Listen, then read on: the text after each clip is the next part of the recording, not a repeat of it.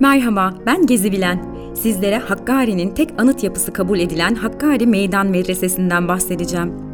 Medrese bir sene evvel biten restorasyon çalışmalarının ardından ziyaretçilerini ağırlamaya başladı.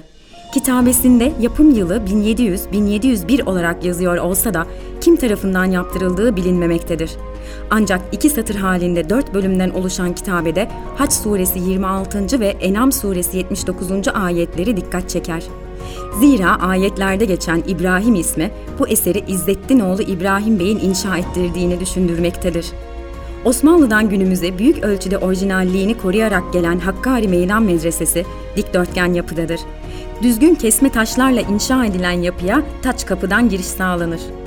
İç avlulu, iki kanatlı ve iki katlı medresenin avlusunda iki kanat halinde sıralanan medrese hücreleri yer alır.